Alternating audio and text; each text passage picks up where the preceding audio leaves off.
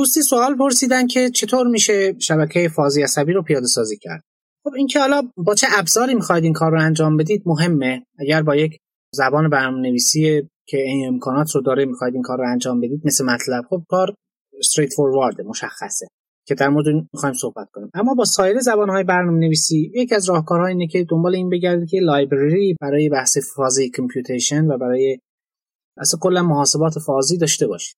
ببینید اگر هست که خب میشه از اون موارد آماده استفاده کرد. اگر نیست خب چاره نیست. باید بشینید بنویسید که من این رو توصیه نمی کنم چون موضوع به اون راحتی نیست که گفته میشه و دیده میشه.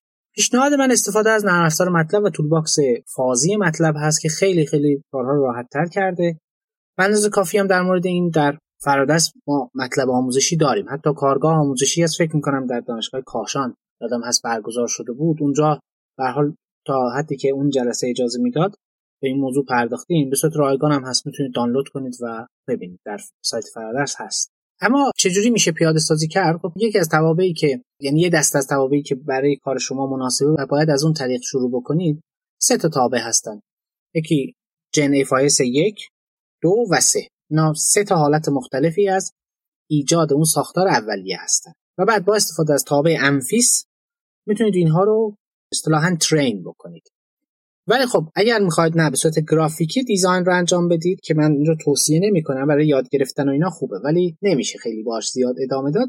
طبیعی دیگه تابع ANFIS که اون محیط طراحی گرافیکی سیستم فازی عصبی رو می‌تونه برای شما باز کنه و data رو می‌دید و train میشه و اینها. ولی کدهایی که روی سایت فرادرس هم هست در فرادرس به صورت مفصل به اون آموزش داده شده و همینطور روی سایت yarpiz.com هم وجود داره می‌تونید دانلود بکنید.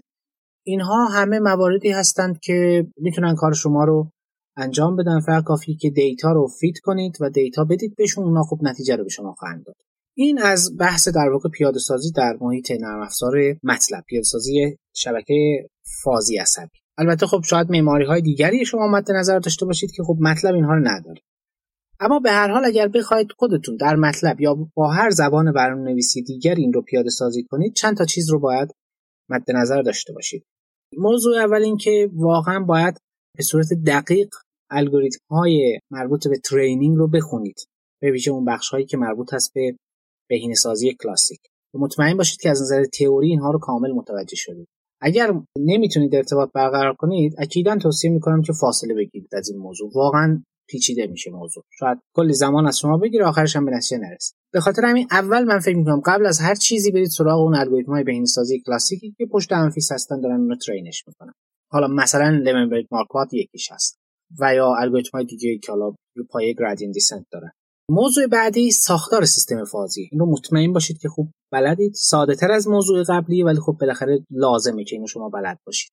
و یک دیدگاه مهندسی نرم افزار به این موضوع باید داشته باشید. اگه می‌تونید از برنامه‌نویسی شی‌گرا استفاده کنید که خیلی خوبه خیلی هم خوب میشه. اما خب اگر نمی‌تونید ساختارها و structure ها می‌تونن به شما کمک بکنن. فکر می‌کنم که می‌تونه خوب باشه. حالا همینطوری که خود MATLAB م فکر کنم از این موارد استفاده کرد. ولی اگر یک کسی بتونه به شکل object oriented برنامه نویسی بکنه این موضوع رو راحتتر و بهتر می‌تونه جواب بگیره و بعد یه سری مسائلی که مواردی که مثلا در مطلبم حتی پیش بینی نشده میشه به این موضوع اضافه کرد. این هم یک موضوع که به حال باید در نظر گرفته بشه این دوتا رو از نظر تئوری فراهم کردید اون وقته که شما آماده که خودتون پیاده سازی کنید. ولی واقعا کار سختیه. من پیشنهاد می‌کنم تا جایی که واقعا مجبور به این کار نشدید نرید سمتش. موضوعی نیست که شما یه نفر بتونه اینو جمع کنه. حداقل اینه که شما خیلی زمان می‌خواد از شما. اولا یه تیم می‌خواد و خیلی از اوقات و زمان قابل توجهی هم می‌خواد. و اگر شما دانشجو هستید احتمالا اون زمان قابل توجه رو ندارید. و از یه طرفی نظام آموزشی ما هم نمی‌تونه تاخیر رو بیش از یه اندازه تحمل بکنه. طبیعی هم هست. بالاخره شما یه فرصتی دارید که باید تو اون بازه این کار رو انجام بدید. و خب اگر این مشکل بروز بکنه از زمانتون نتونید استفاده کنید خب طبیعیه که این کار توجیهی نداشته از اون ابتدا. نباید وارد این بازی می‌شدید. برها امیدوارم که این توضیحات برای شما کافی بوده باشه و برای شما مفید باشه.